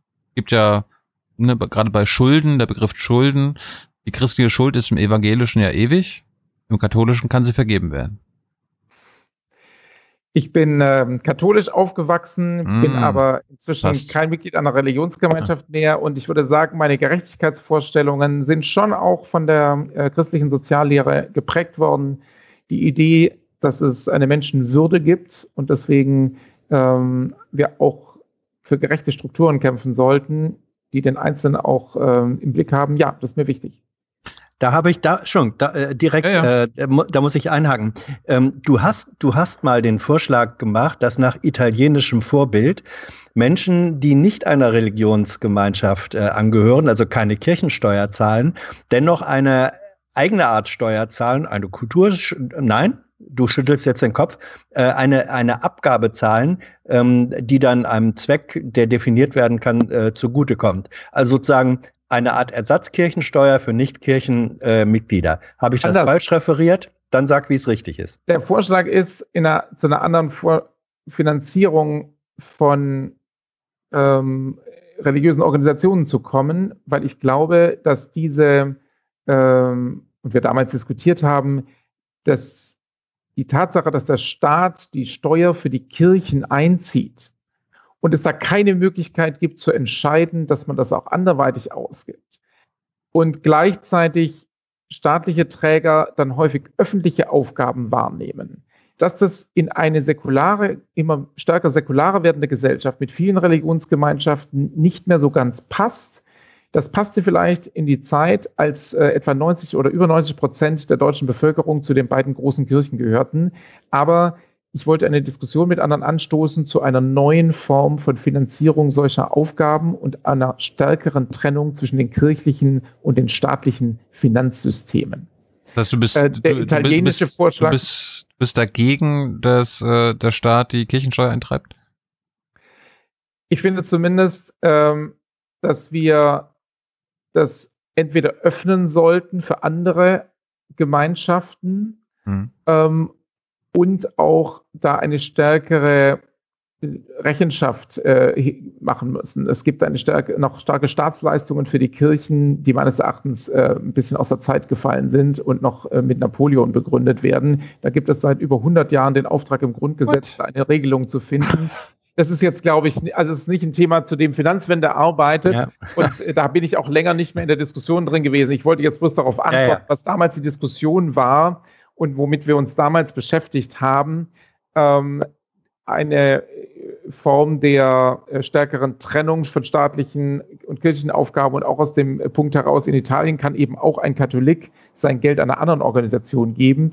Und äh, ich glaube, das würde vielleicht auch eine gute Wirkung erzielen. Aber vielleicht Klammer zu, es ist wirklich ja. ähm, nicht den, meine heutige Baustelle. Den Rest okay. besprechen wir mit dem heiligen Finanzwendevertreter.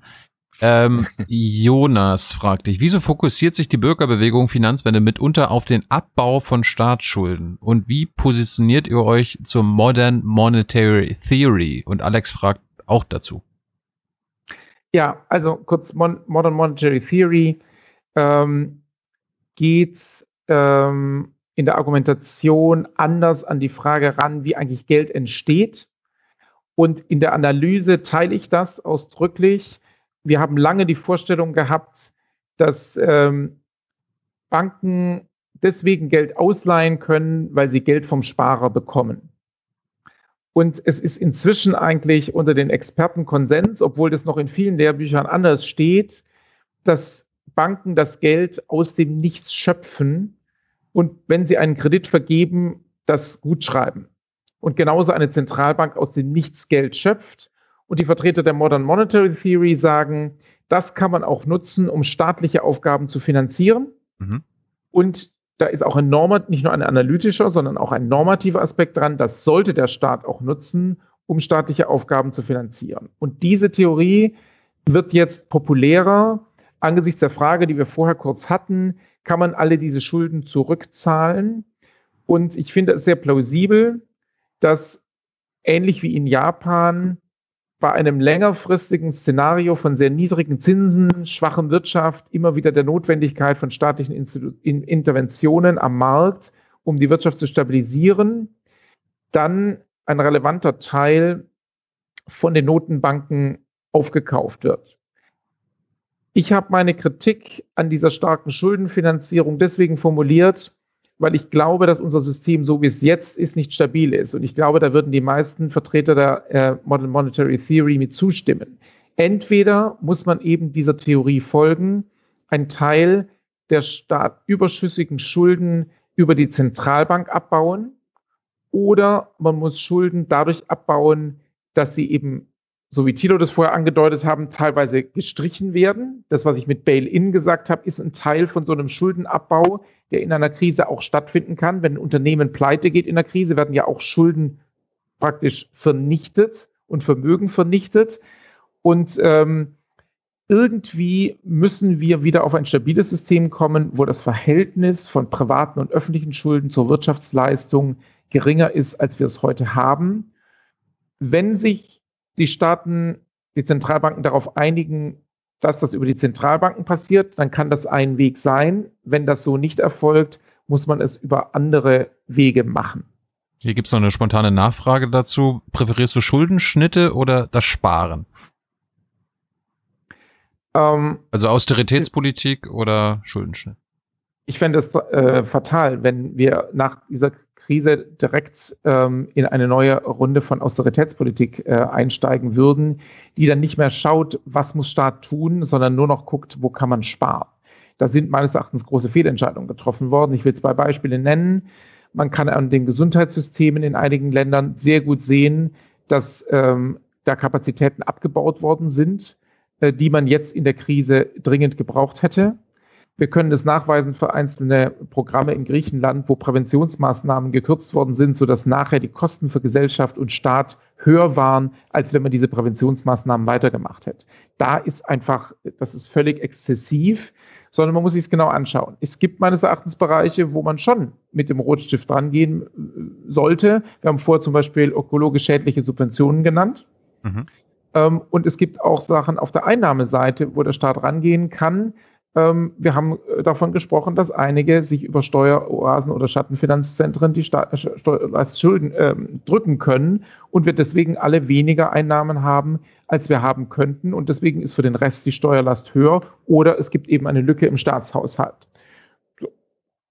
Interessant, Hans. Wir hatten hier in Dutzenden Folgen immer wieder unsere Regierungsvertreter gefragt, ob unsere ja. auch mitverantwortende äh, Austeritätspolitik in Südeuropa irgendwas mit den Zuständen dort äh, in Sachen Corona zu tun hatten. Die haben alle so im Großen und Ganzen nö gesagt, Gerhard. Also da können wir gerne mal öffentlich drüber streiten mit einem anderen Vertreter.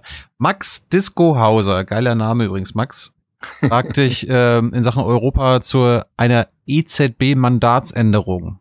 Ich meine, äh, die EZB und auch die Bundesbank achtet ja primär auf die Inflation, auf die Inflation. Er will von dir wissen, ob du eine Mandatsänderung für sinnvoll und machbar hältst, äh, gerade im Hinblick auf Vollbeschäftigung und ökologische Ziele.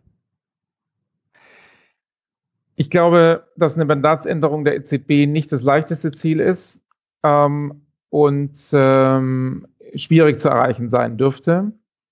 Was die ökologischen Ziele betrifft, gibt eigentlich die vertragliche Grundlage in Europa schon viel her. Denn die Europäische Zentralbank muss sich an die grundlegenden Regeln in Europa halten. Und dazu gehören eben auch einige ökologische Regeln. Äh, deswegen glaube ich, dass es sowohl aus ökologischen Gründen wegen dieser Regeln als auch aus rein ökonomischen Gründen sinnvoll ist, dass die Zentralbank bei ihren Interventionen eben auch anschaut, ähm, wo geht sie da eigentlich rein und kauft Anleihen von fossilen Unternehmen auf, die vielleicht in Zukunft massive Schwierigkeiten haben dürften, weil man einfach in diesem Bereich gar nicht weiter erfolgreich wirtschaften kann, wenn wir nicht in die Klimakrise kommen wollen. Ähm, von daher, ich bin skeptisch in dem Bereich und ist ja immer eine Frage auch, wo setzt man seine politischen Prioritäten? Und es gibt viele Leute, die sehr, sehr stark jetzt sagen, wir müssen unser Geldsystem verändern. Ich glaube, die haben in der Sache alle einen großen Punkt. Und ich habe die Diskussion seit Jahren und Jahrzehnten sehr intensiv verfolgt ähm, und halte die für sehr wichtig. Aber gleichzeitig glaube ich, dass es wichtiger ist, in dem Bereich unseres Finanzsystems ein paar Regeln zu ändern und gehe deswegen dazu erst dran. Auch deswegen, weil, wenn man sich es mal historisch anschaut, unser Geldsystem war in den 50er, 60er und 70er Jahren das gleiche, was wir heute hatten aber die Finanzmärkte waren besser reguliert. Und es ist eine Zeit, in der es wesentlich weniger Finanzkrisen gab. Und deswegen gibt es ein starkes Argument, dass man selbst bei dieser Art Geldsystem, das seine Schwächen haben, hat, trotzdem stabilere Verhältnisse schaffen kann, wenn wir endlich wieder stabilere Finanzmarktregeln haben. Ich bin aber sehr dafür, dass wir uns die EZB nochmal genauer anschauen, denn sie hat eine gefährliche Doppelrolle für die Bankenaufsicht und die Geldpolitik. Und sie ist in eine Machtposition hineingekommen, die meines Erachtens so nie vorgesehen war.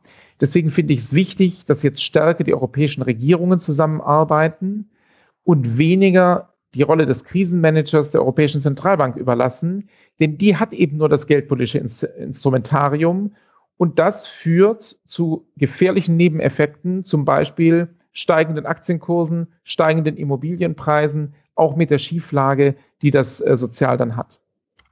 Du hast eben äh, schon angesprochen und dann jetzt wiederholt, ähm, also deine wichtigste Sorge oder dein Ziel ist mehr Stabilität äh, ins Finanzsystem wieder reinzukriegen.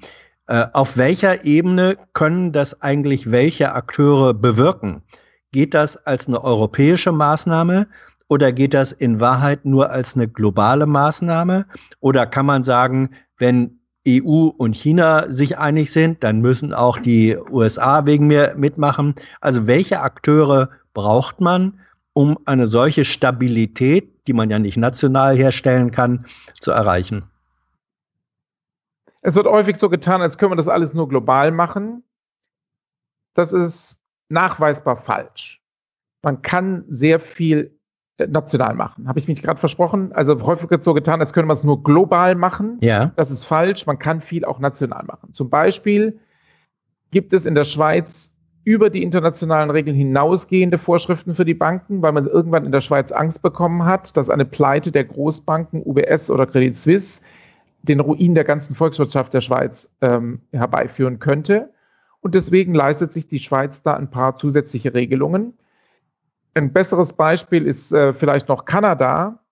Kanada hat 2001 seinen Großbanken, seinen größten Banken die Fusion verboten, damit eben nicht globale Mega-Institute entstehen, die gefährlich werden können. Und es hat zusätzliche Eigenkapitalvorschriften erlassen. Und Kanada ist unter den großen westlichen Staaten eine der ganz wenigen Nationen, die keine Steuergelder 2008, 2009 zur Bankenrettung aufwenden musste.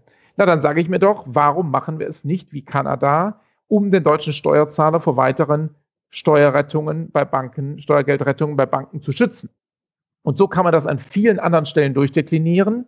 Die Schweden bieten ihren Kunden, ihren Bürgern ein gutes System der Altersvorsorge am Kapitalmarkt an, wo die Kosten geringer sind und die Rendite besser sind als bei der Riester-Rente in Deutschland. Und ich frage mich, warum ist der deutsche Staat nicht in der Lage, seinen Bürgern ein so gutes Angebot anzubieten, wie das die Schweden machen? In Niederlanden und Großbritannien wird die Provisionsberatung verboten, die immer wieder dazu führt, dass Menschen in Deutschland schlechte Finanzprodukte angeboten bekommen und völlig überteuerte Sachen haben und deswegen nicht fürs Alter vorsorgen können. Warum lassen wir in Deutschland es zu, dass es immer wieder Interessenkonflikte bei der Finanzberatung gibt. Viele Produkte sind im Ausland verboten und in Deutschland darf man sie an jeden Kunden verticken. Also man kann so viel national Welche? tun. Welche Eine Riesenliste. Das?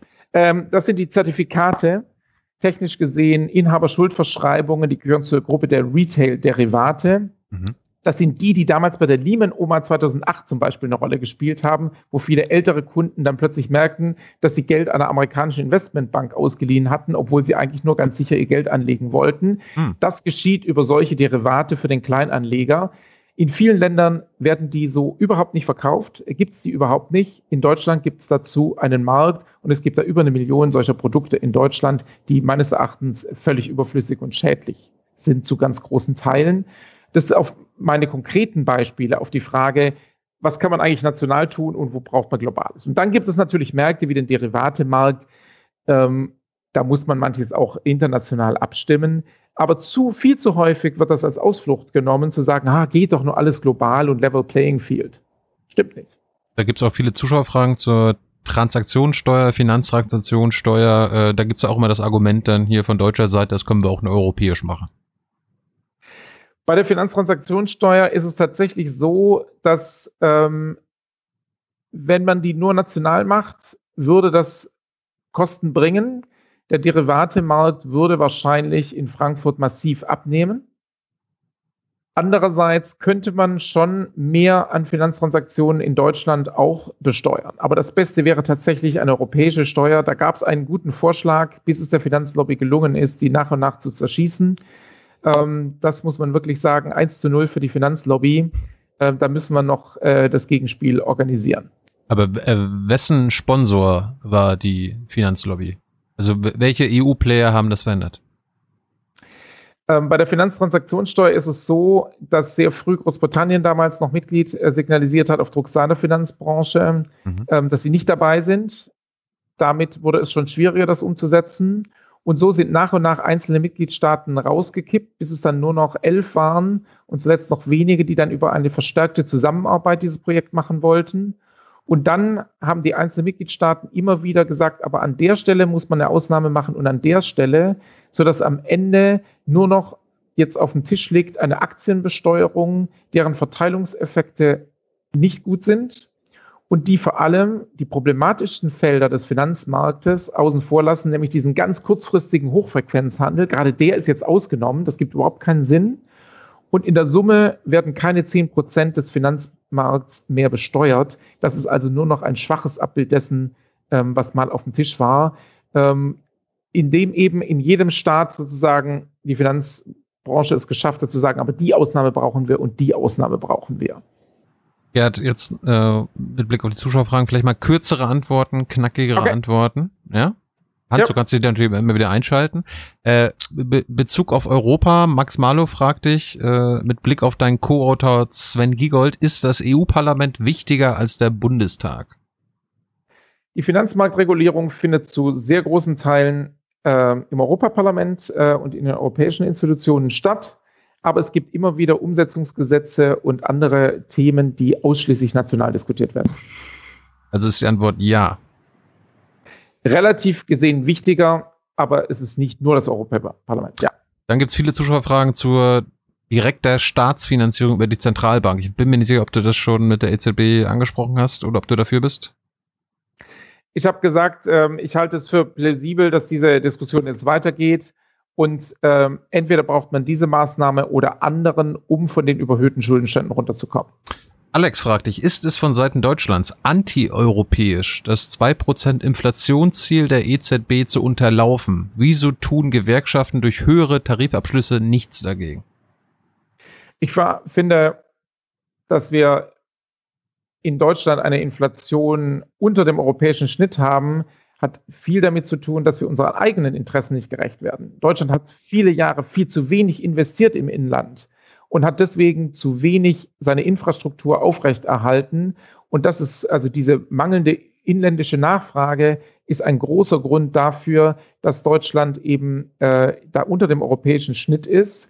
Wir wären, wenn wir mehr in unsere Zukunft investiert hätten, stünden wir heute besser da, als wenn wir das Geld im Ausland angelegt hätten. Übrigens, wie wissenschaftliche Forschungen zeigen, häufig zu sehr schlechten Konditionen. Yusu fragte ich, brauchen wir einen EU-Finanzminister oder ein EU-Finanzministerium, das Regeln für die Finanzhaushalte der EU-Länder festlegt? Na, jetzt hätte ich fast gesagt ja und dann kam der Nebensatz. Ich glaube, wenn wir die EZB aus ihrer Rolle als Krisenmanager rausholen wollen, dann braucht es eine stärkere europäische Finanzpolitik, aber nicht um im Wesentlichen die Mitgliedstaaten zu kontrollieren, sondern vor allem auch um eine eigenständige gemeinsame Finanzpolitik für Europa äh, zu machen. Da geht jetzt der Merkel-Macron-Plan in die richtige Richtung. Harald will was zu Cum-Ex wissen. Wie bewegt man eine Landesregierung NRW, die Staatsanwaltschaft in Köln und das Landgericht in Bonn dazu, mit mehr, mit genug Personal ausreichend ausgestattet zu werden, bevor Verjährungen einsetzen? Wenn ich dafür schon die Antwort perfekt hätte, dann würde ich genau das tun. Es, gehört zu den Sachen, die mich wahnsinnig aufregen.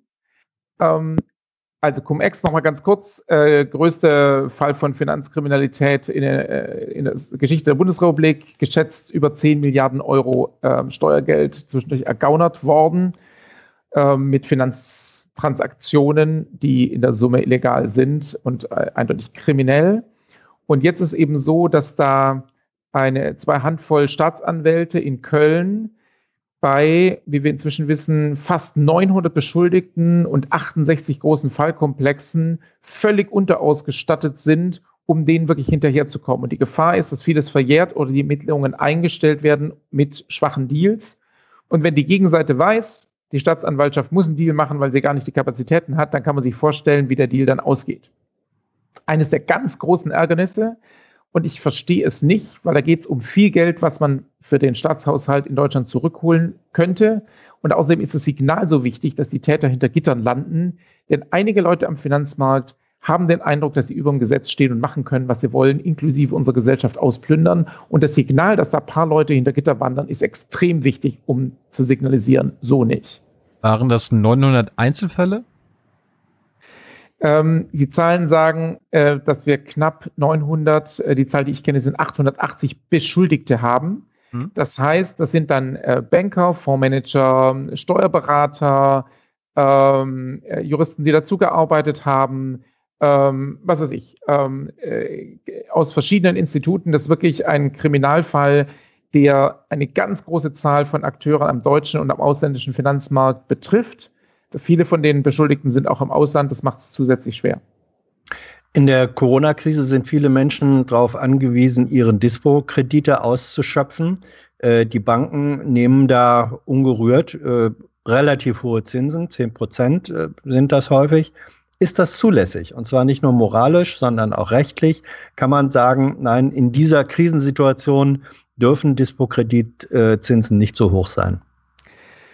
Wir haben als Finanzwende die Bankenverbände dazu angeschrieben, auch einzelne Institute mit sehr hohen Zinssätzen dazu angeschrieben. Das Gute ist, dass ähm, einzelne Institute auch reagiert haben und ihre Dispozinsen gesenkt haben und direkt reagiert haben, gesagt haben, ja, habt einen Punkt.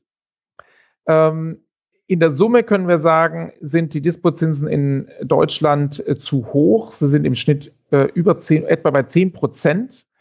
Und sie sind in den letzten Jahren während dieser Niedrigzinssituation eben nicht entsprechend gesunken wie die Refinanzierungskosten der Banken, sondern der Abstand zwischen den Kosten der Banken und den Zinsen für die Kunden ist im Durchschnitt gestiegen.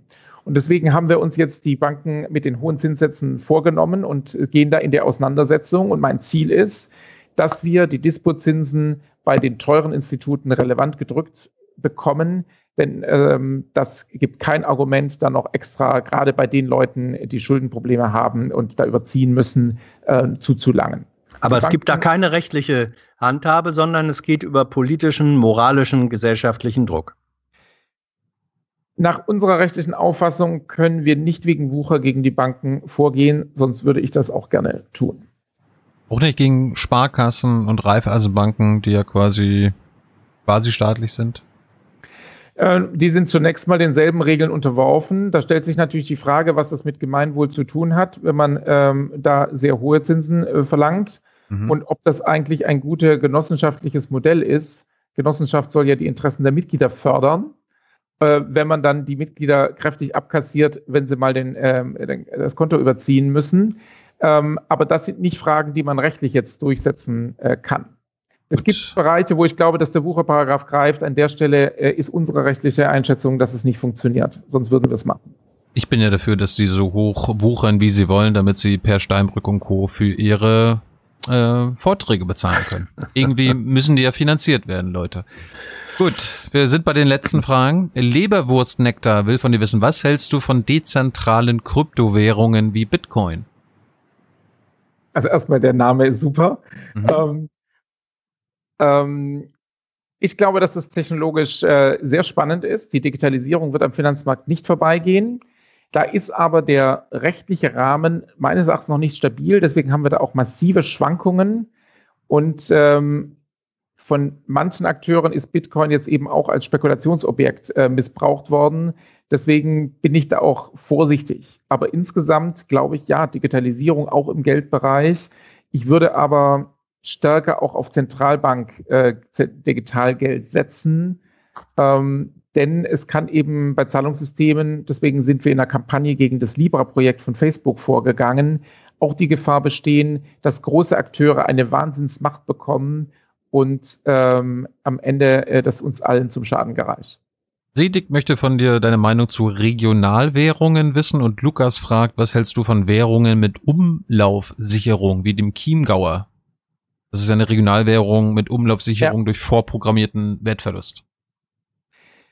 Es gibt wirtschaftliche Situationen, ähm, wo es zu wenig Geld gibt, in manchen Regionen zum Beispiel. Deswegen sind solche Projekte typisch in den 30er Jahren in Deutschland in der äh, Depressionsphase entstanden oder ähm, dann auch äh, wieder äh, zu anderen Zeiten, wo die Geldversorgung knapp war. Und da können die ein wichtiges Gegengewicht sein. Und ich finde sie auch spannende Projekte, um die regionale Wirtschaftskreislaufe zu stärken weil das ist ja auch ein Moment der regionalen Identität und sorgt dafür, dass mehr regionale Produkte gekauft werden, hat also auch eine ökologische Komponente. Ich mhm. glaube nicht, dass die den Euro ersetzen können, aber es kann eine gute Ergänzung sein und äh, gerade in großen Wirtschaftsräumen kann das abpuffern, die Probleme, die in einem großen Wirtschaftsraum teilweise entstehen können. Kurt will von dir wissen, wollt ihr von der Bürgerbewegung eine volle Wende, also Geld an sich reformieren oder zurück auf Kurs, also Auswüchse des Neoliberalismus und der Globalisierung korrigieren? Ähm, ich glaube, es gibt nie ein Zurück. Wo es wir konkret angehen, sind jetzt konkrete Fehlentwicklungen, aber wir denken auch über den Tag hinaus. Ich glaube aber, dass man nicht jetzt mit dem Reform des Geldsystems sozusagen alle Probleme gleichzeitig behoben hat. Ähm, da bin ich etwas skeptisch. Deswegen gehen wir verschiedene Probleme an. Finanzkriminalität wie Cum-Ex, Schattenfinanzzentren, Verbraucherprobleme und wir beschäftigen uns auch eben mit den großen Fragen der Systemstabilität. Nina will wissen, bist du Kapitalist? Nein, ich würde mich eher als Antikapitalist bezeichnen. Ich bin überzeugter Marktwirtschaftler, aber ein System, dessen ganzes Tun darauf ausgerichtet ist, Kapital anzusammeln und Geld zu vermehren, ignoriert meines Erachtens das, was wir eigentlich wollen, nämlich eine stabile Umwelt, gesundes Leben und äh, muss systematisch dazu führen, dass ökologische und soziale und ethische Aspekte unter die Räder kommen. Deswegen bin ich für ein marktwirtschaftliches System, was nicht kapitalistisch ist. Albrecht fragt dich, wie nennst du unsere aktuelle Wirtschaftsform? Ist das eine soziale Marktwirtschaft? Fragezeichen. Und welche hättest du gerne? Ich habe vor ein paar Jahren ein Buch mit dem Titel Machtwirtschaft, nein, danke veröffentlicht, mhm. wo ich gesagt habe, an vielen Stellen ist unsere heutige Wirtschaft nicht mehr die soziale Marktwirtschaft, aus dem Politiker reden und, äh, und so, sondern eigentlich ist es viel stärker, dass Macht dazu führt, dass man gute Gewinne macht und nicht die gute Dienstleistung für den Kunden, also gerade die Dominanz von wenigen großen Unternehmen in unserer Gesellschaft. Das gilt nicht generell. Es gibt natürlich auch viele kleine Unternehmen, aber ich sehe eine gefährliche Tendenz zu einer Machtwirtschaft und möchte in eine ökologisch-soziale Marktwirtschaft kommen, wo eben nicht Marktmacht das Entscheidende ist, sondern gute Dienstleistungen für Kundinnen und Kunden. Das ist auch das, was wir uns vorgenommen haben, Finanzmarkt wieder ankoppeln an die reale Wirtschaft, gute Produkte für die Kunden, gute Kreditvergabe für die Unternehmen und nicht ein Finanzmarkt, der im Wesentlichen dem dient, dass manche Leute wahnsinnig viel Geld mit Geld verdienen. Ich empfehle dir das aktuelle Buch von Ulrike Herrmann, die über den Mythos der sozialen Marktwirtschaft schreibt, dass das ein Propagandabegriff der CDU von Ludwig Erhard und so weiter ist, das quasi nur den Kapitalismus, den wir hier in Deutschland haben, ein bisschen verschleiern soll. Ähm, was hältst du Gut. von der Gemeinwohlökonomie? Ich halte viel davon. Als Idee ist es ganz nah dem, wie wir uns das für den Finanzsektor vorstellen. Er soll wieder an den Bedürfnissen der Gesellschaft angedockt sein und kein Eigenleben führen, was nur wenigen etwas bringt. Ich finde ganz konkret, und das haben wir uns vorgenommen, auch dazu beizutragen, dass die Akteure, die eigentlich dem Gemeinwohl verpflichtet sind, wie unsere Sparkassen, vielleicht das endlich mal umsetzen. Es ist ja interessant, dass einige Leute sagen, wir bräuchten doch gemeinwohlorientierte Organisationen. Ja, wir haben die eigentlich längst, sie machen es bloß nicht. Und äh, da finde ich, äh, sollte man mal anklopfen und sagen, hey, wo sehen wir das eigentlich, dass ihr gemeinwohlorientiert seid? Wir haben es vorher kurz bei den Dispozinsen gehabt. Ich könnte das auch ähm, mal die Frage stellen, wenn Landesbanken bei Cum-Ex mitwirken, hat das was mit Gemeinwohl zu tun? Wohl genau das Gegenteil. Da sehe ich enormen Reformbedarf und äh, finde das Konzept, äh, gerade auch von Christian Felber, äh, der übrigens Gründungsmitglied auch von Finanzwende ist, ähm, sehr spannend. War letztens auch gerade bei Jung und Naiv. Letzte Zuschauerfrage. Hans hat vielleicht dann auch noch eine. Was heißt es, bezogen auf die Bürgerbewegung Finanzwende, was heißt es, wenn Firmen und Organisationen die Finanzwende unterstützen? Unterstützen die dann eure politischen Forderungen oder erfüllen die bereits freiwillig bestimmte Auflagen und nehmen damit einen Wettbewerbsnachteil in Kauf? Oder ist es überhaupt ein Nachteil? Also wir arbeiten so, dass wir äh, konkrete politische Kampagnen machen, gute Vorschläge erarbeiten, wenn wir irgendwo ein Problem sehen, mit Analysen versuchen, auf Probleme hinzuweisen. Ähm, es gibt bei uns keine Unternehmensmitgliedschaften, ähm, mhm. sondern wir, wir haben natürliche Personen als Fördermitglieder oder Mitglieder äh, bei uns. Ähm, es gibt jetzt also nicht irgendwo, dass wir wo ein Label draufkleben und sagen, das ist ein Finanzwendeunternehmen, das alles gut macht. Ähm, ich kenne ganz wenige. Ähm, Könnten wir vielleicht irgendwann auch machen, aber da bräuchte man schon gewisse Kapazitäten, das auch überprüfen zu können. Ich kenne sehr viele Label, die erstmal gut aussehen und wenn man dann genau hinschaut, ist es dann doch nicht so. Ähm, deswegen muss man da auch sehr vorsichtig sein. Wir wollen uns nicht aus der Finanzbranche finanzieren lassen und nicht vom Staat, um unabhängig zu sein und allen Akteuren auf die Füße treten zu können, wo wir den Eindruck haben, dass es notwendig ist. Wer finanziert euch denn? Wir haben eine Anschubfinanzierung von gemeinnützigen Organisationen bekommen für die ersten Jahre. Das ist zum Beispiel die Böckler Stiftung, also die Gewerkschaftsnahe Stiftung, die European Climate Foundation, auch zwei Unternehmensstiftungen wie die Schöpflin Stiftung und die Olin Stiftung und die Ökom Stiftung. Und äh, das langfristige Finanzierungsmodell ist aber so ähnlich wie bei anderen NGOs auch, also bei Greenpeace oder Foodwatch oder so, dass wir uns aus Mitgliedsbeiträgen und Kleinspenden finanzieren wollen, um damit wirklich Arbeit im Sinn von Bürgerinnen und Bürgern machen zu können und unabhängig zu sein von großen Finanzierern. Wenn man da in eine große Schlacht gehen will mit einigen Akteuren am Finanzmarkt, ist das Beste, wenn man so unabhängig ist, dass man da nicht Rücksicht nehmen muss. Kleinspenden ist ein gutes Stichwort. Auch diese Sendung wird nur durch Kleinspenden finanziert. Danke dafür an alle Unterstützer und Unterstützerinnen. Hans, hast du noch was?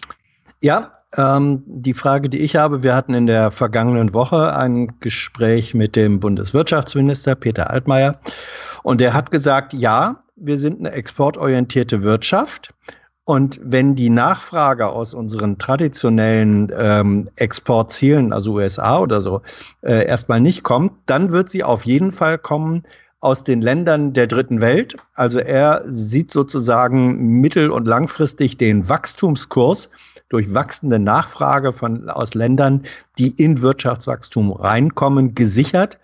Teilst du diesen Optimismus oder sagst du, äh, da schwindelt sich einer selbst Hoffnung in die Tasche? Das ist zumindest alles kein Selbstläufer und ähm, ich glaube, das ist noch nicht äh, klar absehbar, wie die Auswirkungen von Corona insgesamt auf unsere Weltwirtschaft sein werden. Das könnte schon auch eine Deglobalisierung, also einen geringer werdenden Anteil von Handel an der gesamten Wirtschaftsleistung ergeben. Wie gesagt, heute noch zu früh, um das zu sehen. Ich glaube aber, dass wir vor allem angesichts der schwierigen Entwicklung in den USA und in China eben auch schauen müssen, dass die europäische Wirtschaft selber eine gewisse interne Stabilität hat. Ich verstehe so auch, ähm, warum die Bundesregierung jetzt äh, auch der gemeinsamen Finanzierung der Krisenlasten in Europa zugestimmt hat, weil man eben sieht, im Endeffekt äh, ist es für Deutschland am allerwichtigsten, dass äh, der Zusammenhalt und die, der wirtschaftliche Austausch mit unseren europäischen Nachbarn äh, funktioniert. Ähm, trotzdem ist es auch richtig, darüber hinaus zu schauen. Altmaier ist gerne mal Optimist. Äh, das finde ich auch grundsätzlich nicht falsch. Aber ich glaube, man muss schon nach den vielen Krisen der letzten Jahre mal anfangen, darüber nachzudenken, ob wir immer mit derselben Logik von Wachstum und es geht immer weiter, uns wird doch alles wieder gut, äh, uns immer wieder in die nächste Krise hinein manövrieren oder ob man nicht an, an ein paar Stellen unser System deutlich stabiler aufstellen muss.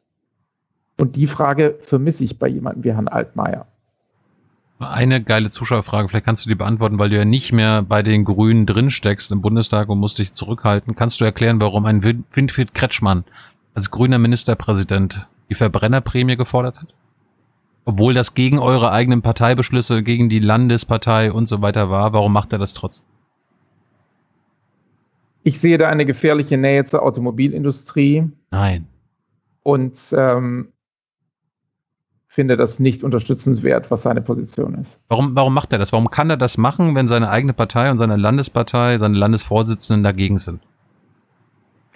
Letztlich ist die Regierung nicht von Parteibeschlüssen direkt abhängig. Hm. Aber für mich ähm, ist das schon eine mit grüner Politik, das nicht mehr so richtig zusammenzubringen. Bist du dafür, dass er bei der nächsten Wahl nicht mehr als Spitzenkandidat der Grünen antreten sollte? Unter anderem deswegen. Ich halte mich dazu äh, grünen ah. Geschichten zurück. Sorry, ich bin jetzt Vorstand von Finanzwende und äußere mich zu inhaltlichen Fragen, aber mache jetzt keine Partei, innerparteiliche Diskussion auf. Gut, dann bekommst du jetzt die letzten drei Fragen, die wir jedem Gast stellen. In Corona-Zeiten hast du eine Buchempfehlung für die jungen Zuschauer und Zuschauerinnen, die hier zugucken, die mal abends Zeit haben, sich ein gutes Buch beim Weinchen auf dem Balkon gönnen wollen. Und das darf ähm, nicht dein eigenes sein. So billig wollte ich es jetzt nicht machen. Ich lese gerade das Buch Wie Demokratien sterben und was wir dagegen tun können. Eine spannende Analyse über die äh, Entwicklung von Rechtspopulismus und wie Trump und andere an die Macht kamen. Und ähm, finde das sehr spannend. Das ist jetzt eine Empfehlung, die mir spontan einfällt. Es ist kein Finanzbuch, aber eines, ähm, was ich trotzdem sehr empfehlen kann. Hast du eine Film- oder Serienempfehlung? Nee, sorry. Net Netflix, um, ähm. Net Netflix geht auch. Wow. Jetzt bin ich auf dem linken Fuß. Ähm, das kosten wir jetzt mal aus. Jetzt. ja. nächste Frage. Gute Frage, nächste Frage.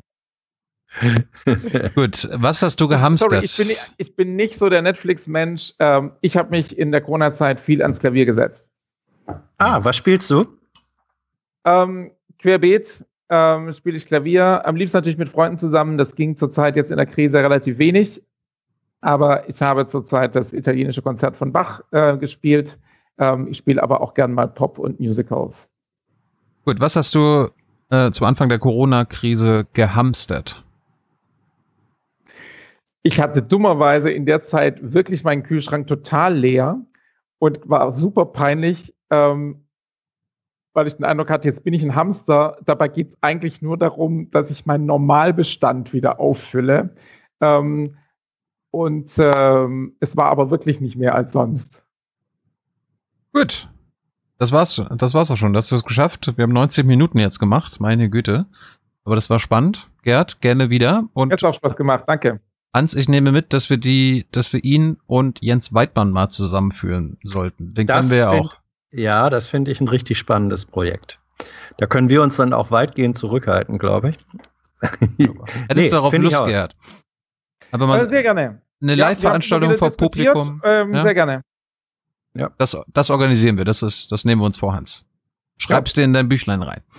Ja, Gut, dann, bedank, dann bedanken wir uns bei allen Zuschauern und Zuschauerinnen und äh, alle, die Fragen gestellt haben. Natürlich können nicht alle äh, beantwortet werden, einfach weil viele bescheuerte Fragen dabei sind, aber alle guten habe, habe ich gestellt.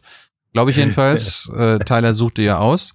Und ansonsten wisst ihr ja, wir finanzieren euch durch, durch Klein, klein, äh, durch Klein, durch Kleinspenden. Ja? Ab dem ersten Euro äh, oder jeder Euro hilft hier und ab dem 20. landet ihr im Abspann und wer im letzten Monat im Abspann gelandet ist, das seht ihr jetzt. Danke Gerhard, danke Hans. Ciao. Ich danke auch. Tschüss. Bis bald. Abend.